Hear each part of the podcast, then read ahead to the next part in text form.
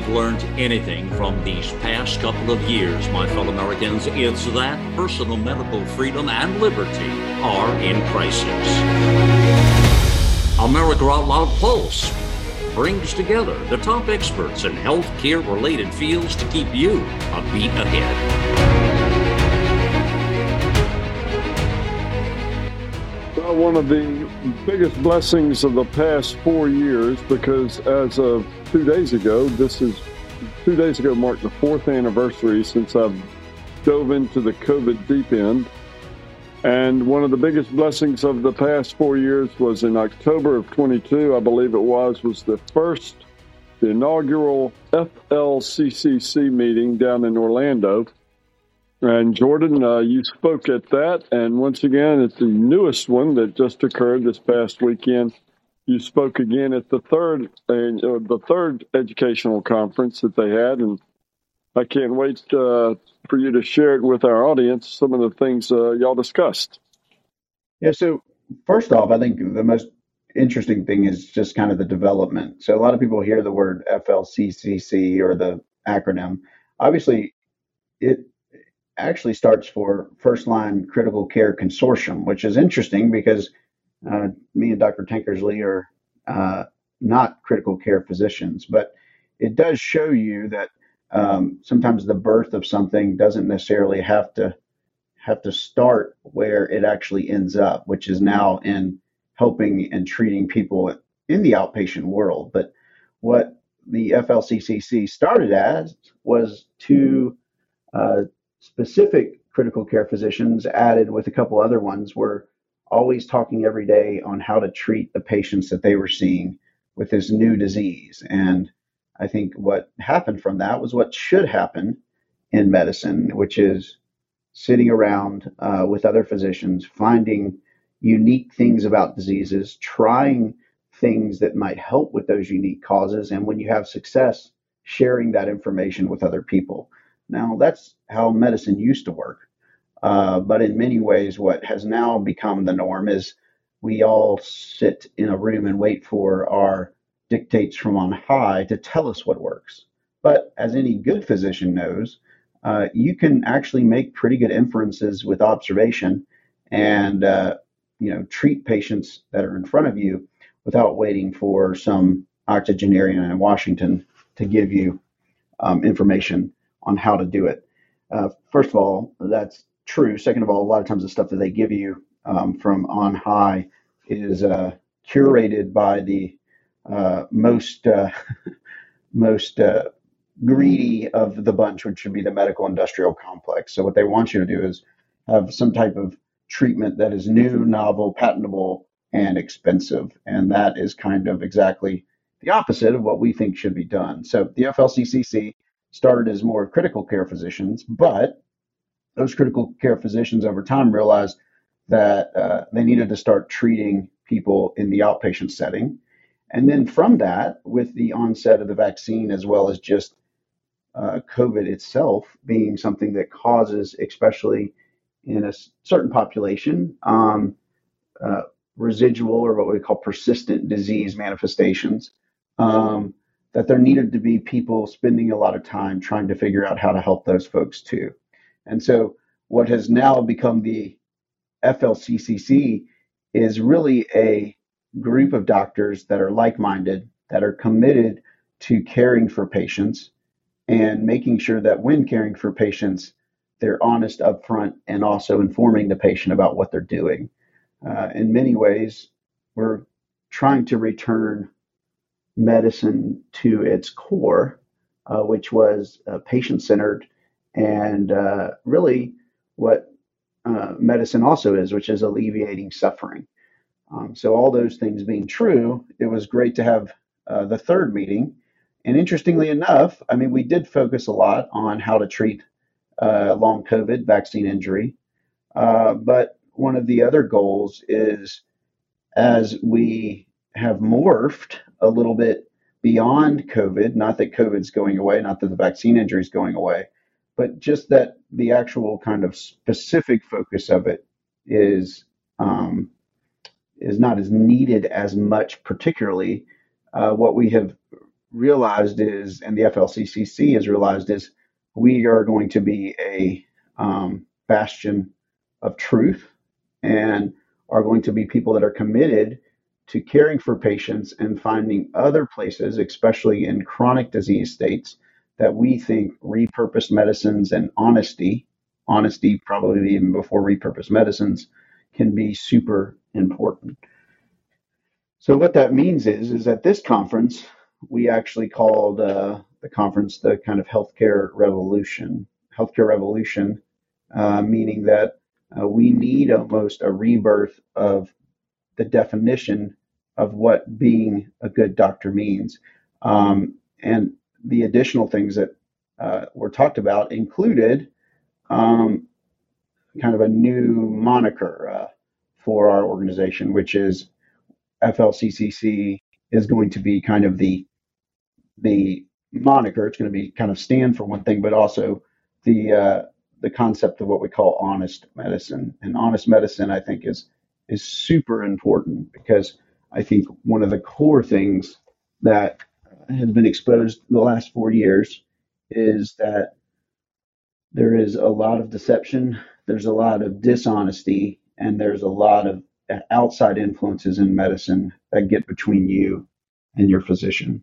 Um, interestingly enough, the uh, the one of the talks was actually by a guy named Robert Lufkin, who's a big uh, radi- uh, radiologist who um, was kind of suffering his own plight with chronic disease states after being a teaching physician uh, in the uh, UCLA and USC medical system.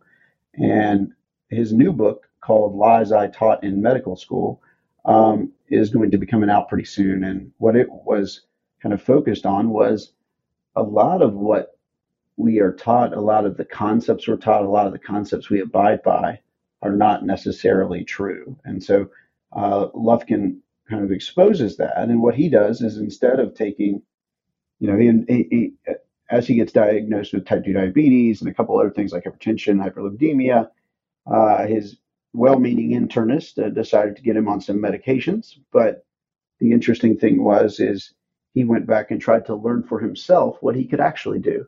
And what he did was uh, follow uh, the paradigms of intermittent fasting, changing his dietary intake, changing a lot of other things like that. And within six months, uh, he was off medications completely and was basically surprised that his physician was surprised that that, that works so well.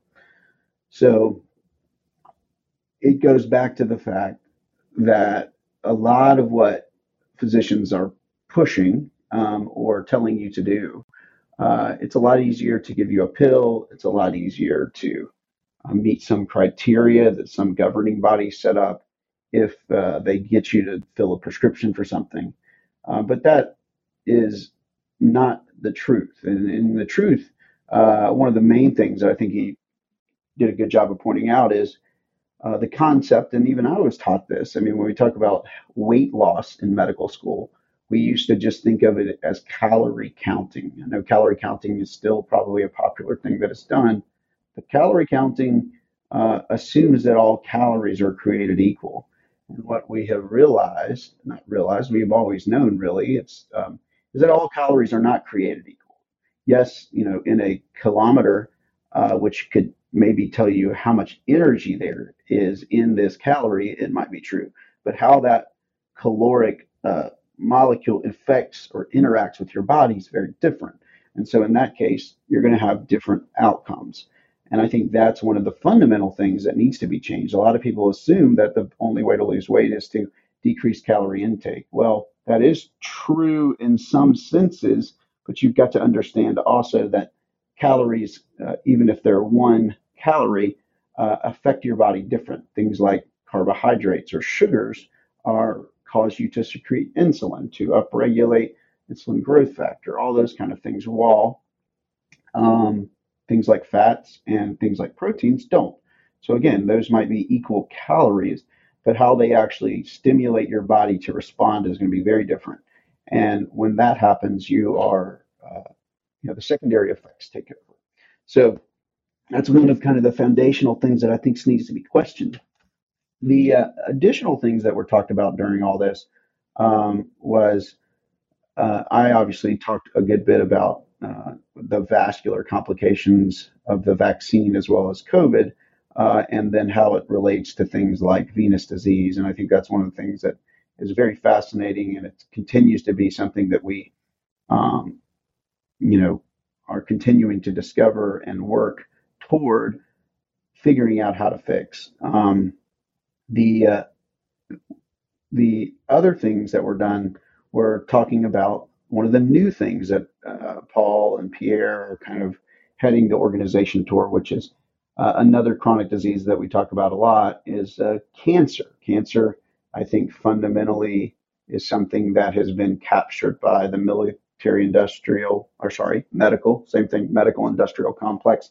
Um, and it is a big money maker, and it is something that I think fundamentally has been mis um, misguided in our treatment modalities. And, and, so I think a lot of times there might be, or there probably is, lots of repurposed medicines or medicines that uh, can do a lot of good in cancer therapies. There's also a lot of lifestyle changes, cheap hormones, uh, photobiomodulation, um, you know, a lot of different things that we can do, uh, intermittent fasting, changing the dynamics of, of growth uh, that we really ignore and don't even include in what I would call cancer, approaching cancer from all modalities. So uh, some of it wasn't saying necessarily that you needed to avoid all current therapeutics for cancer. Uh, there's many of them that are good, but the uh, you know basic mantra that cancer can only be treated by cut, kill, and burn, um, and only do it with expensive uh, medicines that are new uh, is is again a lie that uh, we probably teach a lot in medical school.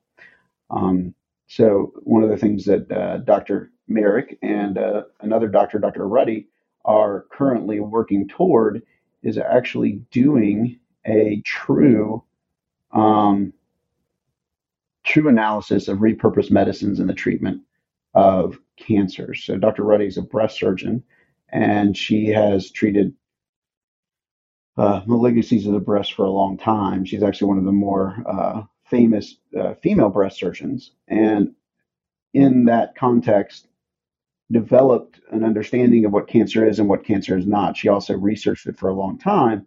She also started to see some of the duplicity and, again, maybe the lies that were taught in medical school on what's going on uh, when we talk about how treatments have evolved.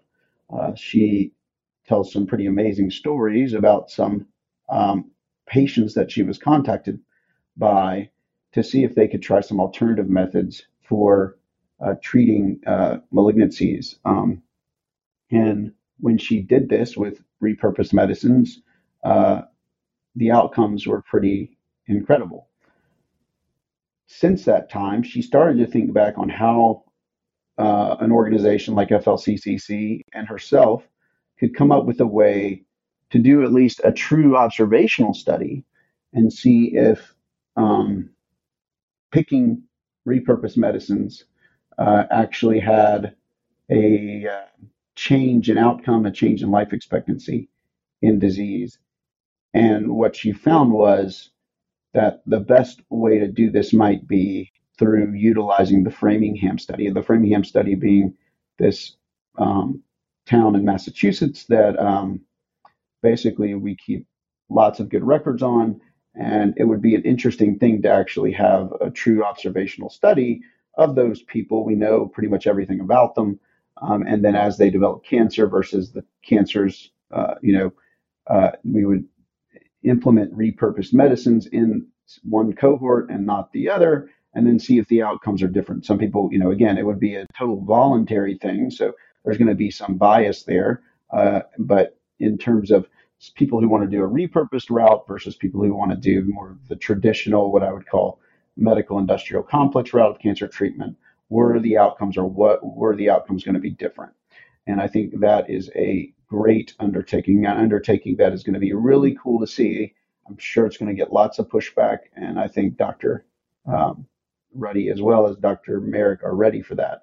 but I think it is a time to sit down and rethink a lot of what um, medicine proposes to be and the treatments that we propose to have and how those things really work and are they really working. Um, I think medicine has to reevaluate itself, especially after the last four years, because as was utterly exposed as fraudulent was our response, our response to uh, the SARS-CoV-2 virus and everything we did. It is pretty evident that everything that we preached, everything that our profession preached, everything that our profession did, uh, at minimum did little, uh, and really at most maybe have harmed or did harm um, multiple people, um, most notably our kids by keeping them out of school or in-person learning for such a long time. So all that is a kind of a quick review um, of what was going on at the conference, and I think it was just a great uh, a, a, great way to get it together with a lot of um, folks. Again, we're talking about uh, sold out. Um, we actually had to end up renting a third hotel to keep up with all the people. Um, and we had a packed out ballroom, about 600 plus people.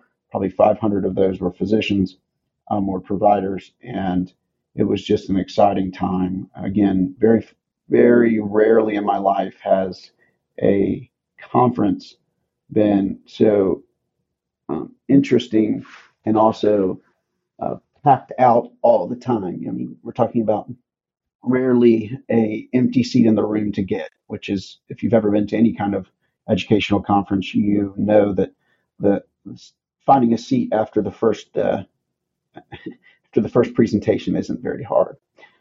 But with that, this is Dr. Jordan Vaughn and Dr. Stuart Tankersley with America Out Loud Pulse. We will be back.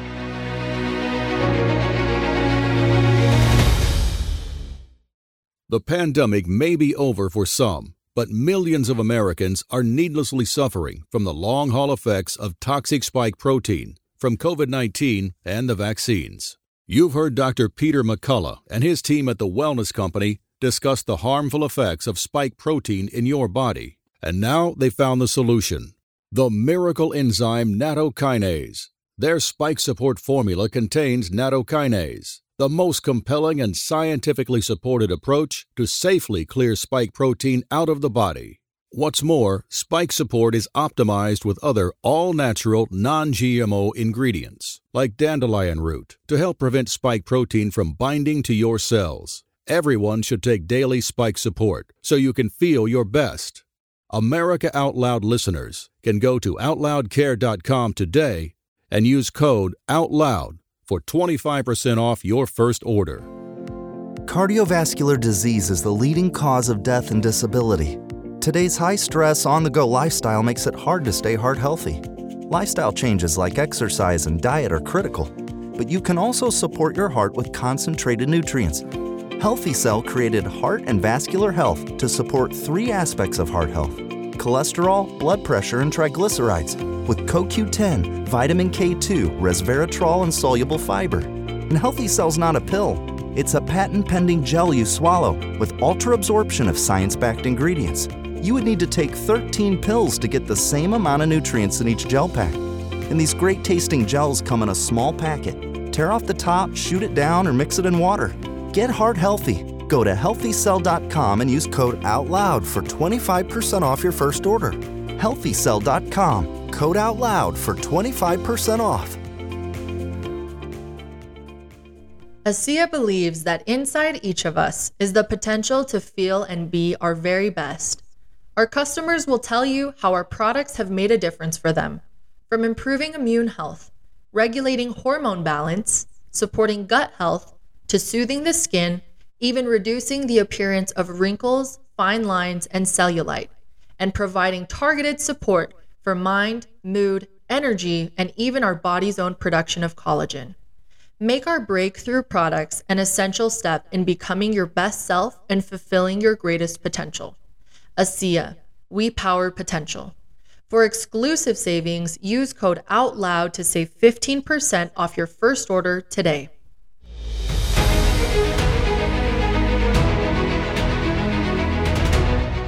Welcome back to America Out Loud Pulse. I'm Dr. Stuart Tankersley, and with Dr. Jordan Vaughn, we are going to uh, take an interesting review of a podcast that was recently done by Del Bigtree with John Beaudoin.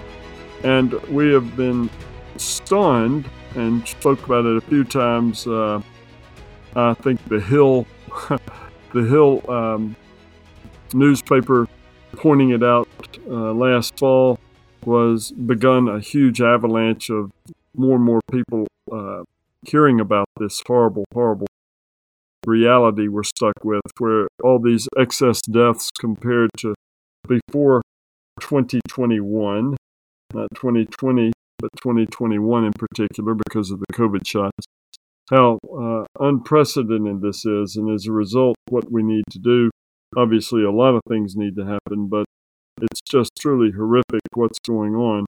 And uh, I think Dr. Um, this guy, John Beaudoin, is a, a statistician and a, uh, knows how to analyze. He's data data analyst. And so I think the first segment uh, that we're going to play for you is getting to the end. Uh, at the end of the interview, the solution basically is make the data available. The solution is any state should look at what I've done and, and either come to me or uh, I talk to Ed Dowd's guys, Carlos and Yuri. Yep. We talk, um, put together a system to show what people are dying from and make that information public. Mm-hmm. Okay, so we need public transparency of health data. Yeah, that's number one. Um, what else can we do? There's a lot involved. We, we, we don't get into politics okay. here, but uh, you know, criminal, you have to have criminal prosecution, yes. otherwise the behavior will not stop. I agree. You can't just slap them on the wrist. These people murdered people en masse, and they knew what they were doing.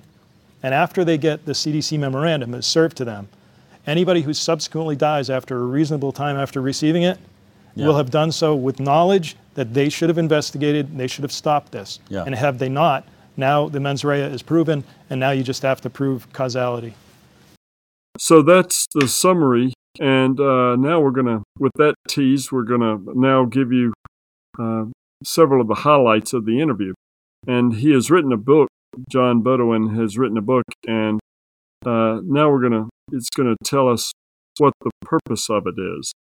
I, I have the book coming out, and the, the thesis of the book, I'll tell you, is the symptom spectrum profile, that is the causes of death across society, across, in this case, Massachusetts, changed on a year boundary from 2020 to 2021. Also, the age spectrum profile and the uh, seasonality profile. So, the, the, profile of, of deaths, what do they look yeah. like? All of a sudden, on a year boundary, it starkly changed from respiratory in 2020, the year of COVID, mm-hmm. to circulatory, if if you believe COVID or yep. hospital protocol deaths, whatever. I don't want to upset yep. people that don't sure. believe in COVID. Right. But um, the age spectrum profile dropped about 10 years, 10 years of the excess deaths. So in the interview, he brings out a lot of uh, PowerPoints and shows a lot of graphs that uh, are clear that the excess deaths are something we've never contemplated uh, or dealt with Yet, where is the public health apparatus? They are complicit, obviously, with it. And that is a bold, horrible statement, but it is undeniable. And he gives a lot of the evidence of really what he points to, like he mentioned, is that in 2020 there was an excess deaths of pulmonary problem, of pulmonary deaths. But then in 2021, coincident with the onset of the COVID shots, it transitions into a um, excess deaths of a lower age group. So that is tons of years lost, of life years lost. And, uh, and also by seasonality, there's an increase. But he goes into the uh, pulmonary changing to the blood or circulatory system. And as we've discussed many times before, and as Jordan talked about at the FLCCC conference this past week, uh, the blood clotting and things of that nature are horrific. And um, Jordan, being really the expert in our country about this, um, it's undeniable. And he t- and one of the things he talks about that I thought that was interesting in in this interview Mr. Beaudoin talks about is the GI loss of blood from the uh, problems with the blood platelets and white blood cells, red blood cells, is uh, aortic dissections have gone through the roof. And of course, uh, uh heart attacks. Uh, I mentioned to y'all uh, back in November a patient who actually, no, is less, yeah, she, I saw her last month, but in November, a 56 year old lady who had a blood clot in the artery of her coronary artery. Uh, it was a blood clot. It wasn't a stenotic lesion. It wasn't a cholesterol plaque, uh, which I had never heard of or seen before. And the cardiologist confirmed it is extremely rare. Of course, she got several of the shots. But uh, one of the interesting things he also talks about, uh, he talks about the excess in pulmonary embolisms there are 500 excess deaths in 21 and 22. Uh, just in Missouri, in uh, in Massachusetts, and if you extrapolate all these excess deaths, we get to over uh, 100,000 in our country. And uh, it's staggering. Uh, and so let's play this segment and they have this data. They should be doing this. That's their purview, but they're not doing it. I mean, it's really amazing. You know, we reported, you know, over the last several weeks, there's this massive rise in, rise in excess mortality. You know, uh, last year, 2023, uh, nearly, I think, 150, over 150,000 excess deaths compared to the 2015 to 2019, you know, average, just skyrocketing. I, I say it's like three Vietnams. Oh, yeah. Uh, and yet, like, no one at CNN is even really asking a question about it. One report at Fox, I mean, this would be the opening of any, you know, dystopian nightmare future scenario where scientists are screaming, we don't know why, but in every nation in the world, excess mortality is, you know, tenfold. And yet, it's just people like you that are doing anything about it or looking into it. If I throw this on the table, it's going to be exonerated right away. It'd be the first thing that you do the word no that you kept using there, that's the important part. Okay, in order to prove somebody is guilty of a crime, the mens rea needs to be proven. Mm-hmm. So purposeful, knowing, reckless, negligent needs to be proven somehow.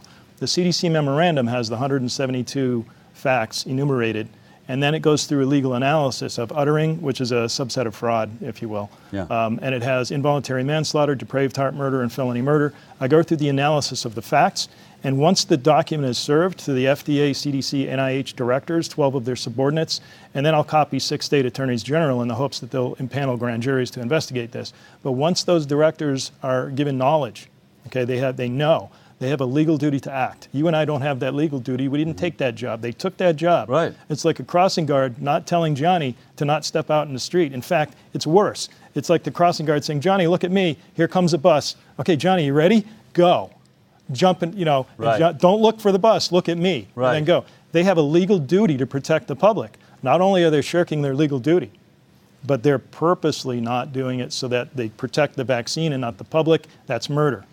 And I can prove it in a court of law. And then in this segment, he talks about the CARES Act, which was the behavior, he calls it the behavioral modification uh, enforcer. It dramatically caused an increase in the use of remdesivir when there was a 20% bump added to the hospital bills. And this was coincident with a huge spike in acute renal failure deaths in the, in the state. Um, it's just unconscionable. And so let's play this segment. The CARES Act is a behavior modification. They, they modified the behavior of doctors through uh, incentives or through coercion from either medical boards or the hospital administrators who were in financially incentivized. The renal failure didn't go up. I have other graphs to show exactly when it goes up. But it didn't go up as much in the uh, April and May EUAs for remdesivir for older people, and then the October 22nd, 2020 EUA. You know when it went up? After the November 2nd CMS.gov 20% adder, NCTAP, People can look that up. When that hit, it went sky high. This is the moment they add that extra bonus charge onto every medical bill that Yep. tags 20% on any patient that you gave Yeah, it- remdesivir. And look what happened, folks. This is absolutely stunning when you see it on a chart like this. You're in 2021. Remember, this is when we're told the virus is really deadly. And just as soon as you make that adjustment, you incentivize every hospital an extra 20% bonus on the charge being given worth tens of thousands of dollars, you suddenly watch this spike in renal failure that goes It's, through the uh, roof. And it hasn't come down. It's hundreds of thousands. Hundreds of Uh, not- thousands. Not, to contradict No, you, but I think about appreciate it. Sorry, I left the zero out there. half a million dollar ICU stay. 20% is a 100 Half a grand. million And people are, they're a million. But what you have here is a RICO criminal organization called the U.S. government and the CDC, FDA, yep. NIH, along with the medical boards. FSMB is right there. Why they exist, I have no idea. And then not only the state licensing boards, but the board certifications, American Board of Internal Medicine, Family Medicine, Pediatrics, they all got to go down because they're all working together against the health of the people. Yeah. They're killing, they killed a million Americans in the last know. couple of years. And I, It's a RICO scam, and it's a government against the people, killing the people. And so, with all this data, Mr. Beaudoin uh, lays out the, the facts, the clear facts. That basically, he summarizes it in a way I haven't heard summarized before, in that it is a RICO case, but the government is the perpetrators of it. And so, what we must do is hold these people to account and never allow them to do this again because uh, it's unconscionable and um, extremely sad. But the facts do not lie. These people need to be held to account, and we hope that these uh, that Mr. Beaudoin, like he mentioned in the interview, has sent a letter to the executives of the public health uh, apparatus, the whole monster that it is nationally, as well as to some states, to say you will now you're now under notice that you must evaluate this and do something about it. And please, Lord, if, if there is justice, these people will be held responsible for what they've done to us. With that, uh, we'll be back on the other side of the break, and thank you very much for joining us once again. I'm Dr. Stuart Tankersley with Dr. Jordan Vaughn.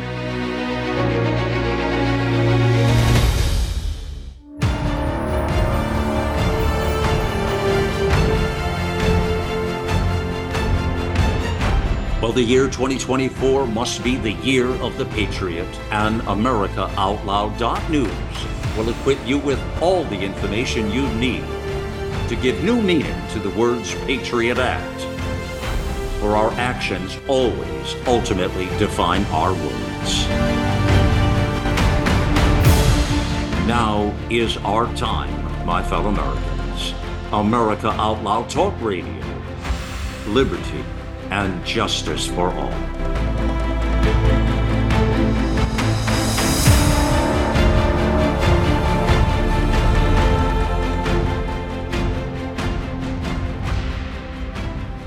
Buildup of spike proteins is dangerous to your health. Global Healing's Foreign Protein Cleanse detoxes your body, removing the spike proteins, allowing your body to repair from within. Formulated by Dr. Edward Group and by Dr. Bryan Ardis, Foreign Protein Cleanse targets and detoxes spike proteins in the body. Go to americaoutloud.shop and get 15% off using the code OUTLOUD. Global Healing, giving you the power to take control of your health naturally. I'm so confused. I don't know what to do. I'm afraid of going to the hospital. My doctor tells me nutrition doesn't work. Trust is earned. We are the Energetic Health Institute, and we want to earn your trust. Natural medicine, holistic nutrition, detoxification, fasting, cellular healing, and so much more. Remember, the best way to be free is to be healthy. So stop being a patient and start being a student at energetichealthinstitute.org. These days, every time you turn on the news, it seems like there's a new threat to your health.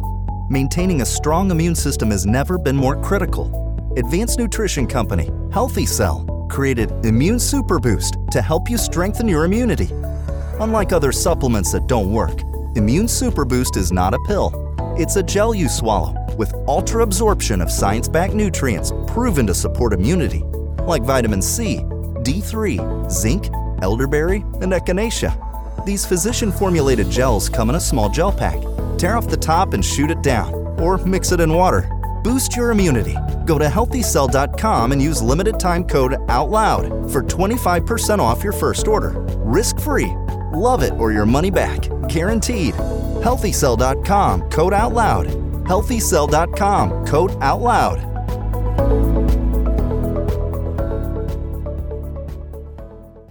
You've all heard Dr. McCullough and others share over and over the value of keeping your sinuses cleansed. It's a smart move all year, but even more so when we're cooped up inside. It's not really open for debate any longer. Those that live smart and live well pay attention to nasal and oral hygiene. Cofix RX has just the tools for the job with our nasal and throat cleanse. Click the Cofix RX banner on AmericaOutloud.shop to get 20% off your entire order. That's right, AmericaOutloud.shop. Use coupon code OUTLOUD. That's coupon code OUTLOUD for 20% off your entire order. Use Cofix RX because it works. World class care from doctors you can trust, all from the comfort of your home. That is One Wellness. Dr. Peter McCullough and his team at the Wellness Company launched the One Wellness membership to provide free monthly supplements and unlimited telemedicine access with doctors that share your values. The Wellness Company's chief medical board designed every supplement and medical protocol with your health in mind. From groundbreaking supplements like the Spike Support Formula to unique care like Freedom from Big Pharma.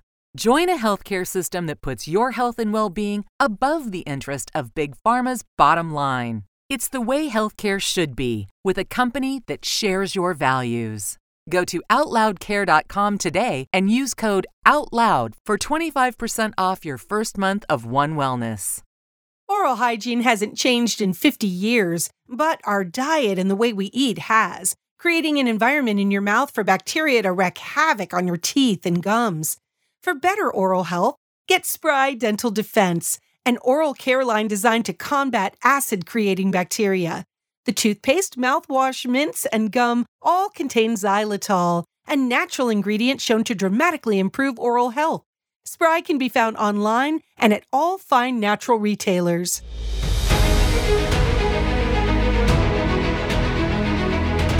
So, welcome back to America Out Loud. I wanted to share something that came up on the uh, most recent FLCCC conference. Um, I think it is at most currently a theoretical risk, but I think uh, someone I respect well, um, Dr. Pierre Kory, uh, makes a pretty good argument on the lack of data um, that we have regarding this. And one of those things that he discusses is uh, COVID 19 vaccine shedding.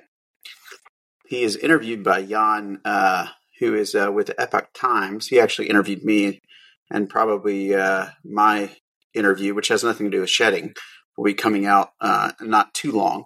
But I do think that this discussion needs to be had. And I think it also, I think Pierre, as a gifted physician, but also a gifted communicator, does a real good job of explaining what his worries are. So, from that, I'm going to go ahead and start this interview. I want to talk today about something very controversial, which is shedding of these COVID vaccine products. And that, you know, there's been symptoms. Uh, people uh, who have had been close to people who have had the vaccine some seem to get similar symptoms. And this has been anecdotal. There's been discussion of this. I don't even know how rigorously this has been treated. We're going to have this conversation, but but it's I, I understand it's a real thing. And back in the day, I thought this was total cuckoo land. Yep. Initially. Yep. And I got to say, I probably would agree with you. I mean, I know when the vaccines rolled out, that's the first thing that happened, right? Social, social media started to make noise. And it was really driven by women. Um, and there's very good reasons for that, uh, who were reporting sudden menstrual abnormalities after years or decades of really regular cycles. And they were noticing that it it started to happen. They were talking amongst their friends, and these women started to notice that their cycles were off, heavy bleeding, missed missed periods, things like that, painful periods, and they hadn't been vaccinated. But they were, you know, everyone was getting vaccinated. And then there were social media groups where they started to talk about this and share. And then there was one group that started a website called My Cycle Story, where women were able to, you know, relate these things. But you know when there's truth when fact checkers come after you, right? So those Facebook groups were disbanded, they were, you know, deplatformed. Uh, there was articles saying how ludicrous this was. This is just social media craze, and so I'm like you. I, I mean, I kind of listened to it. I didn't know really what to make of it, and I didn't know what shedding really was and how that could be possible. But you know, I finally did the scientific research. So here, here is my evolution: is um, in fact, the first patient I treated was March of 2021. It was a woman who got to me through actually a, a podcast that I'd done an interview with. And she related that she had gone to a massage therapist uh, who had gotten boosted the day before. And she came home that night, and uh, I think she missed her period within two days. She had tender, swollen breast. She was cramping. And she said she had not, she'd been so regular for the last 20 years. She was 43, I think. Um, she said this was totally abnormal and she really related it to that very close exposure to the mm. massage therapist and i didn't really know what to do for her. I, I knew ivermectin binds spike and i thought maybe there was some shedding of spike and i actually put her on ivermectin and actually she got her period back she hadn't had her period i think about six or eight weeks by the time she talked to me and she still was very uncomfortable and uh, about five days after ivermectin she got her uh, period back I had one other uh, anecdote very similar to that, and then I didn't have any any more for a long time. And then I opened my practice, and what happened is me and my partner we started to see these phenomenon in our patients. Some of them even vaccine injured patients. So everybody thinks, you know, shedding it's only the unvaccinated who are screaming, right? The anti-vaxxers who are saying they're being shed upon. That's not true. I have vaccine injured patients who are sensitive to being exposed to other vaccinated. And so it's it's not just unvaccinated who are at risk. And so we saw these phenomena. Now, now one of the things it's it's it's a small cohort that are sensitive to shedding phenomenon. I think shedding is very common, but how often can it actually affect someone else? That's very variable. And our best um, our best insight to this point, after doing a lot of research, talking with a lot of other clinicians, is that it tends to happen to people who are very sort of environmentally sensitive um, either or pharmacologically sensitive, like they can't handle pharmaceuticals, environments, um, have allergies, things like that, and and they some of them are really quite sensitive. But that's why I think most of us are unaffected. I also think there's a cohort out there who are sensitive and they just don't know what's happening to them. Um, I'll give you a great example. So two weeks ago. I was seeing a patient in follow up, and it's a patient of mine who had made significant progress. He's a vaccine injured uh, patient. And during the visit, we're talking, and he said, you know, he's telling me all the things that are bothering him suddenly. And I was really disappointed because it was clearly a, a, regression or a relapse. And he just spontaneously says, you know, Dr. Kory, there's this other thing. He's like, I can't, I can't go into grocery stores anymore. He says, you know, like I go into Trader Joe's and within about five minutes, I feel so terrible. I have to leave there. And then he says, and then yesterday we were at a farmer's market. It was like a Sunday. He said it was really crowded there. And again, I felt terrible and I had to leave. And I said to him, I said, well, you know what that is, right? Because I had written this huge series on all of my research on shedding, and many of my patients read my Substack. And he said, No, I don't read your Substack. And I said, Well, that's shedding.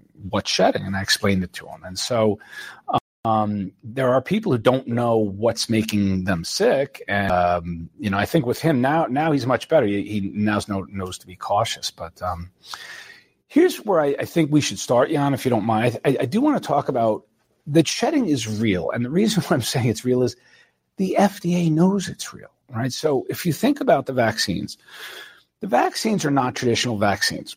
Clear to everyone, right? There something's different about them. Some people know exactly what they're new, but what they really are is they're defined as gene therapy products, right? And there's an FDA definition of a gene therapy in their document on shedding from 2015. And in that document, they state that a gene therapy is any time you inject genetic material and that material then produces a product. Okay? Mm-hmm. Clearly, that's what these vaccines are, right? We inject mRNA, mRNA makes spike, gene therapy. Okay. In that document, they state that all gene therapy products should undergo shedding studies, not only in animals, but in humans. And there's no shedding studies that have been done on these gene therapies. But if you look at the market of gene therapies, there's I have evidence of at least four products that are out there. In the inserts of each one, they note that they will shed. So one is a one one is for an eye disease. They said it secretes in the tears uh, and in and in any of the drainage for up to a week. There's another one where it's 30 days in the feces where the products of that gene sheds, and another one says two weeks. And so all of these other ones on the market it's clearly in the insert. There was no insert here. In fact, what's even more astonishing and scary is we embarked on a global vaccination campaign with a gene therapy, which is in a category of therapeutic which is known to shed. All the other products in the market are shed, and yet never the discussion of shedding. And if you ever bring it up, if it ever shows in a newspaper, again, fact check to death. You'll see articles coming out on any claim of shedding, and then you'll get the usual quotes from the experts with all the letters behind their names that shedding is impossible. And, and then they do a sleight of hand trick because shedding is a, is actually there's two definitions of shedding. There, there, the word shedding has been used in relation to vaccines for a long time. It's usually from like the uh, somewhat deactivated vaccines or somewhat inactivated vaccines. So they're live virus vaccines. So those older classes of vaccine, it's known that when you inject someone, I think like for, with polio, for instance, like some polio virus can then shed. And that's something that they've studied. But that's the virus that they're injecting that right. can then shed, not the product of the genetic material that then sheds. Mm-hmm. Because the problem with this, right? This is a gene therapy. They told us it would stay in their arm for a few days, right? Not go anywhere else, and that the spike protein antibody production would shut off. We're drowning in evidence that neither of those statements are true. So now you have something with not, you don't have an endpoint on the production of an- antibodies and and so this is quite scary. And we're inject and we're doing these repeatedly, right? It's not like a gene therapy where you give it once. Here we're how many boosters are we up to now? How many rounds? Not only is it not staying in the arm, but with, you know, through this, you know, incredible delivery device of the uh, lipid nanoparticle yes. goes absolutely, can go absolutely everywhere, blood brain barrier penetration, you know, over testes, everything. Now you're saying it's actually exiting the body somehow. Like how? Is it through the yeah. So you just brought up the, the, the second piece to the puzzle. So the first piece is that we have to understand that gene therapy shed, that the FDA knows they shed, that they want studies to be done on shedding. But the other thing that we need to know about these vaccines is they belong to another category of therapeutics. So not only do they fit under the gene therapy category, but they fit under what's called nanoparticle technology. Mm. That's the key to your question. So the mRNA is delivered in lipid nanoparticles. And lipid nanoparticles are synthetic, right? They're made in the lab, but they're the natural counterpart to something in our bodies called exosomes. So exosomes are part of how our bodies signal, do cell to cell communication. They're almost like little hormones. Lots of communication is done with, with uh, uh, exosomes.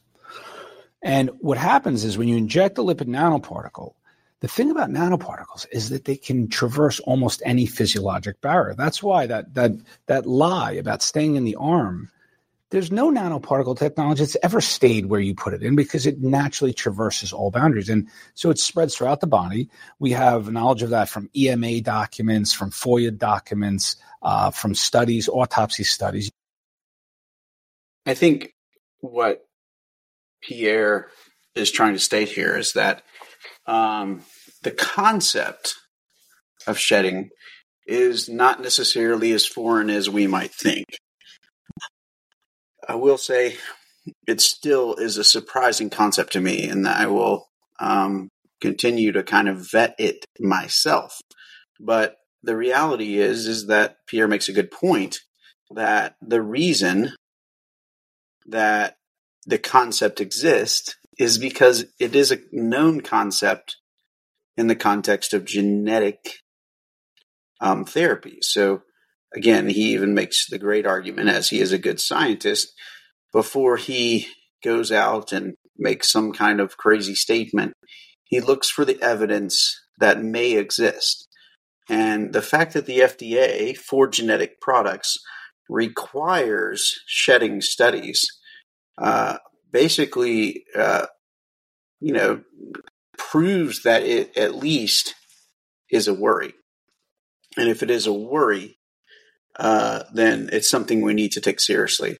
I think the second uh, part of this is that it is true that the genetic material that we are injecting um, is not necessarily going away.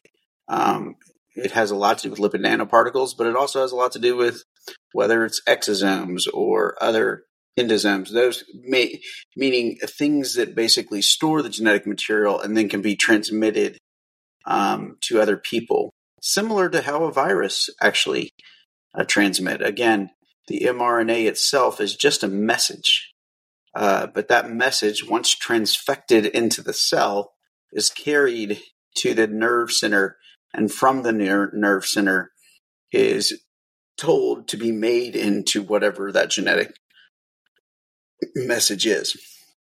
So, as somewhat far fetched as it might be, um, I do think we have to pay attention to it. Now, the truth is, some of the reason that I am skeptical is because most of these people that he is discussing, the people that are extremely sensitive to a lot of situations, uh, there are a multitude of things that could exacerbate and make them feel bad. Obviously, we have talked about this on the show before, but the concept of mast cell activation is an important concept. So, mast cell activation is uh, not necessarily you having any more mast cells, uh, but that your mast cells themselves are more likely to degranulate and excrete a lot of their mediators. So, mast cells are a immunological cell. It's kind of like a white blood cell in a sense that lives in your environmental interfaces. Environmental interfaces meaning where your body interacts with the environment. So those things would be the eyes, the nose, the sinuses, the oropharynx, your mouth, your your throat, your GI tract, your lungs, your skin, your um, even around your vessels, and most importantly, uh, it's actually a lot in uh, your brain. It actually is involved in your microglia, uh, which again is kind of the immune system of your brain.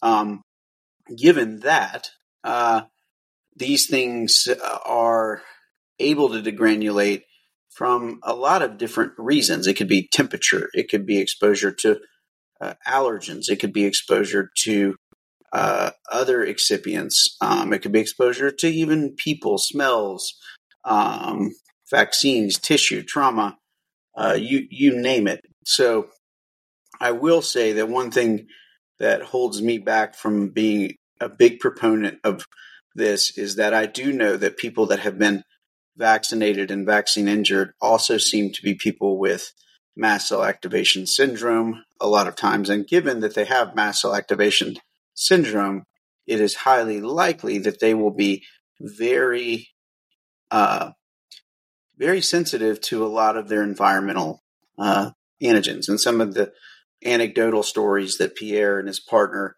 give usually involve whether it's surgery, so anesthesia, uh, dentistry. Uh, it involves going to places like Trader Joe's, per se, or farmers markets where the milieu that is available to them to cause those kind of mast cell activations or mast cell degranulations is quite plentiful. And given that, it is a little bit uh, harder for me to understand exactly that it is the exosomal or it is the mRNA information that is being transmitted and causing them to feel bad, as opposed to some type of external allergen or external issue. But the reason I wanted to present this is because people ask a lot about shedding. Uh, and despite me being a little bit hesitant to come to uh, believe that it is possible, uh, after discussing with Pierre, as well as his presentation of what I would say the reasonable caution that even the FDA has gone to when they have approached genetic products, it at least makes it a possibility. And given that we need to be mindful, especially as we continue to have our public health officials tell us to get another and another and another booster of genetic uh, code or information wrapped in lipid nanoparticles um, for your safety. So, again, this is Dr. Jordan Vaughn with Dr. Stuart Tankersley. This is America Out Loud Pulse, always one beat ahead.